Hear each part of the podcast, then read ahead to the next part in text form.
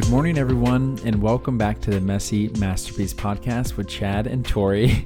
Unfortunately, my wife is still recovering from being sick, and I just was like, babe, you need to go to sleep. You need to go relax and focus on healing instead of stressing your voice out and worrying about getting more work done. So, uh, you guys are to have to deal with me. So, hang in there. Um, I'm actually going to be reading out of a new devotional today, so I'm kind of excited about that. It's actually from the Bible app, and I do think this this one's going to bless a lot of people because we see people messaging on Instagram and the DMs, and we also see this in our Discord, which is a part of our Patreon, where we have like a chat room with our um, with our patrons, and it seems like you know eh, one in three people are dealing with struggling with um, feeling fearful about the future. You're uncertain about what is to come. And so I picked this one handpicked for y'all. And so I'm going to go and read the devotional and then I'm going to read the scripture that goes along with it. I'm going to talk about it for a few minutes and then we're going to tie bow on this and y'all can get back to your lovely day, whatever day that is. Okay. Finding courage in the face of uncertainty. Joshua 1 6. Be strong and courageous for you are the one who will lead these people to possess all the land I swore to their ancestors that I would give them. Think of Joshua as he prepares to lead the Israelites into Canaan, a place overrun by their enemies. Although God promised them this land, the journey to obtain the promise was long, hard, and filled with uncertainty. Perhaps that's why God reminds Joshua, quote, just as I was with Moses, so I will be with you. I will not leave you or forsake you. Be strong and courageous. End quote. God knew Joshua's secret concerns, and we all have them. And so he spoke to the fear in Joshua's heart. The same God who encouraged Joshua also wants to encourage you. He understands how easily fear and anxiety can paralyze anyone forced out of their comfort zones and into circumstances beyond their control. Thankfully, no matter how uncertain you may feel, the outcome of every situation is known to God. And God promises to never leave or forsake those who draw near to Him. His children are never alone. You are not alone. I am not alone. And your future is held in His hands. So, how do you deal with uncertainty? You acknowledge your limitations, lay down your expectations, and pick up God's declarations. And then the devotional gives a prayer for those who are facing uncertainty. God, I know that you can work all things together for good, but right now I'm overwhelmed by what's going on around me. The future feels uncertain and I want to panic. Please help me, Lord. Remind me of your promises. Fill me with courage and give me strength for today and hope for tomorrow. In Jesus' name. The scripture I'm going to read is Joshua 1, verses 5 through 9. So feel free to pause this if you want to go find it and, and read along. Otherwise, you can just listen to my voice. No one will be able to stand against you as long as you live. For I will be with you as I was with Moses. I will not fail you or abandon you. Be strong and courageous, for you are the ones who will lead these people to possess all the land I swore to their ancestors I would give them. Be strong and very courageous.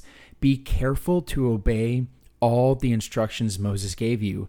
Do not deviate from them, turning either to the right or to the left. Then you will be successful in everything you do. Study this book of instruction continually, meditate on it day and night, so you will be sure to obey everything written in it. Only then will you prosper and succeed in all you do. This is my command be strong and courageous. Do not be afraid or discouraged, for the Lord your God is with you wherever you go. Yo, how special is that? I almost feel like I don't need to talk about it at all. So I'm probably just going to mention a few things that really stuck out to me from that scripture. I love that it says this do not deviate from them, which is my commands, or his instructions. And then it says, do not turn to the either right or left side. Well, I love that it says that because what happens if we look to the right or left? We're not looking at God. I love that quote, and I've mentioned it before that we should keep our eyes up on the Lord and our head down in humility and walk the path that He has set out for us. Because whenever we do look to the right or left, what are we doing? We're paying attention to the things that are happening around us and we're looking at it from a human perspective. But of course, we can't see it from an eternal God perspective. So that's when we have to keep our eyes on Him. And then it says this Study this book of instruction continually. Meditate on it day and night. And meditate, obviously, doesn't mean it in uh, the the I guess more of a traditional definition of emptying one's mind. Meditation from a Christian perspective means fill your mind on this. Fill your mind on the instruction continually. And he says that to Joshua because he says, Joshua, you're going to need this.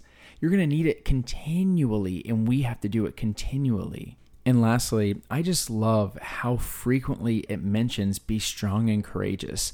I'm looking at the scripture right now and I can see it like three or four times in just this little chunk of scripture. And I think, wow, that's so special that God is there to comfort our hearts because He says, I am there with you. Be strong and courageous. I am here with you. Now, that may not always change our situation. It may not always give us the answer that we want, but we have victory knowing that Christ is with us. And as long as we're walking next to Him and following His instructions, we will accomplish what He has planned for us. Yeah, I feel like I almost picked this devotional because it was something I needed myself. But okay, I'm going to go and pray on out and then we'll close. Lord, thank you for this sweet time that we don't want to take for granted, Lord. Thank you that we can just we can sit here and feel your love and your comfort washing over us, God. I pray that over everyone who is listening right now, that they would take a deep breath and they can feel your love, comfort, and peace and power washing over them, just like I can feel it, God. Thank you for that. Lord, there's so much uncertainty. God, will you calm our hearts? The world's pushing it at us left and right, and we need your help, Lord. Will you please teach us to be strong and courageous? Will you give us signs that can help us be reminded to be strong and, and, and courageous? Lord, will you help us feel motivated to spend time in prayer with you and to search your instructions continually? Help us to desire that, God. We want to we want to run to it, God, just like the way a doctor will test our reflexes, God. We want our knee jerk reactions to be to run to you and to be strong and courageous because your power is made perfect in our weakness, and we can trust you, God. We have something no one else has. We have a loving, eternal creator God who loves us and desires a relationship with us, God. So thank you for that. We love you, Lord. And I'm going to leave some time here for our audience to continue in prayer.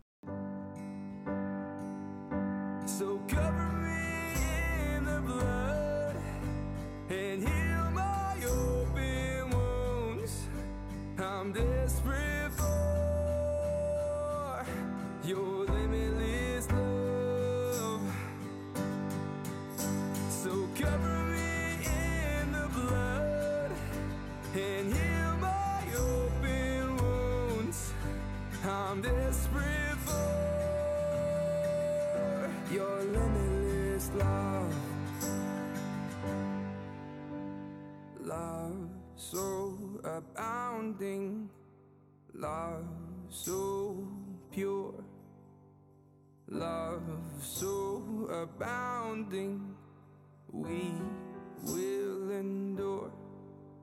Amen, God. Amen, Lord. I'll do it for Tori too. Amen, God. I don't know how I did on that, but thank y'all for tuning in. Thanks for hanging with us and all this uncertainty and all this dysfunction and all this fun um, so blessed to be able to walk through life with y'all, and I hope you can feel that with the way that we um, want to love on y'all and engage with you all. But we'll be talking to you tomorrow. Ciao, ciao, ciao.